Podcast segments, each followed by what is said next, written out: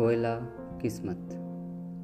द्वितीय विश्व युद्ध के बाद दो ताकतवर देश उभर कर सामने आए।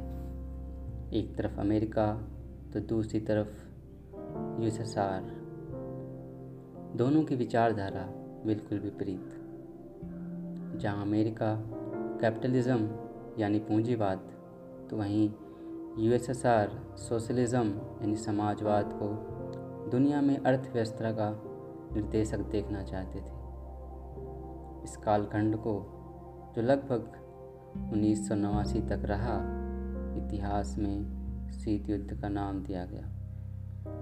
भारत इसी कालखंड में आज़ाद हुआ। एक नवजात राष्ट्र के सामने चुनौती थी कि वो अपना आइन यानी संविधान बनाए और साथ ही एक सुदृढ़ अर्थव्यवस्था का मॉडल चुने। जिससे सामने आ जाता कि भारत किस राह में चलना चाहता है।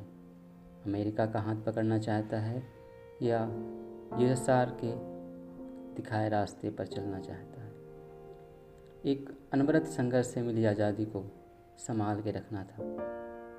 संप्रभुता को बरकरार रखना सबसे बड़ा उद्देश्य था। भारत ने मिश्रित अर्थव्यवस्था चुना, अपनी अलग राह बनाने की कोशिश की। शुरुआत में समाजवाद, पूंजीवाद पर भारी दिखा।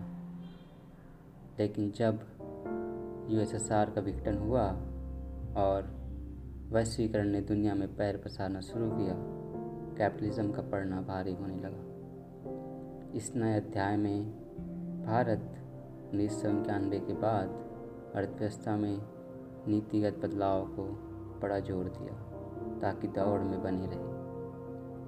औद्योगिकरण को बल मिलने लगा नए नए उद्योग धंधे खुलने लगे, और उनको ज़रूरत थी संसाधन की। देश में संसाधन की प्रभुता भरपूर है, कोयले के भी भंडार हैं। फिर भी खनन की रफ्तार इतनी धीमी है कि ज़रूरत की पूर्ति के लिए आयात किया जाता है। सरकार की नीति ने निजी क्षेत्र की कंपनियों को भी इस काम के लिए अनुमति दे दी है। इससे शायद भविष्य में आयात पर रोक लगे।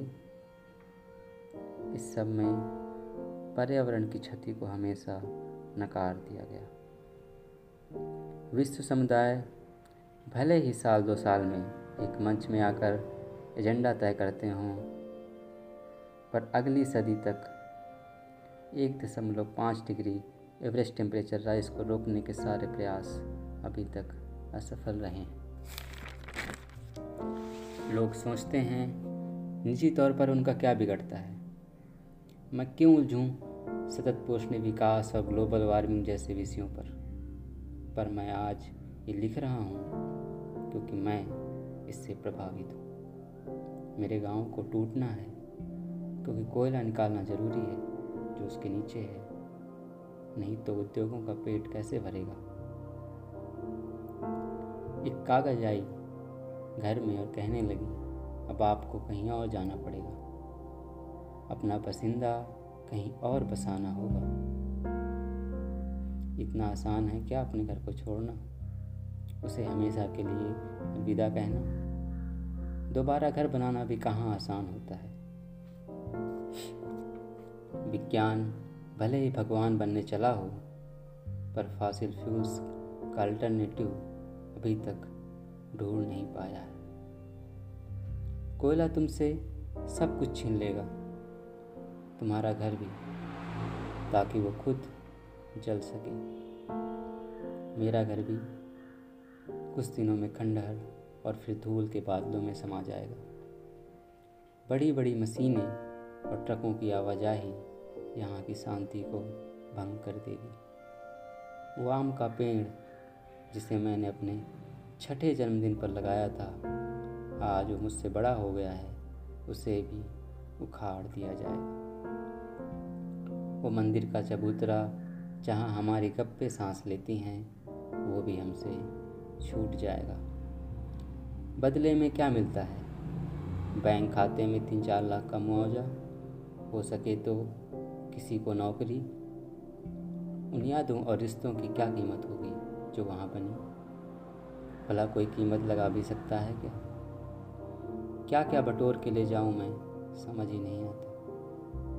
कल को यहाँ पे पहाड़ होगा या खाई, ये भी तो नहीं पता। कैसे पहचानूँगा मैं इस जगह को?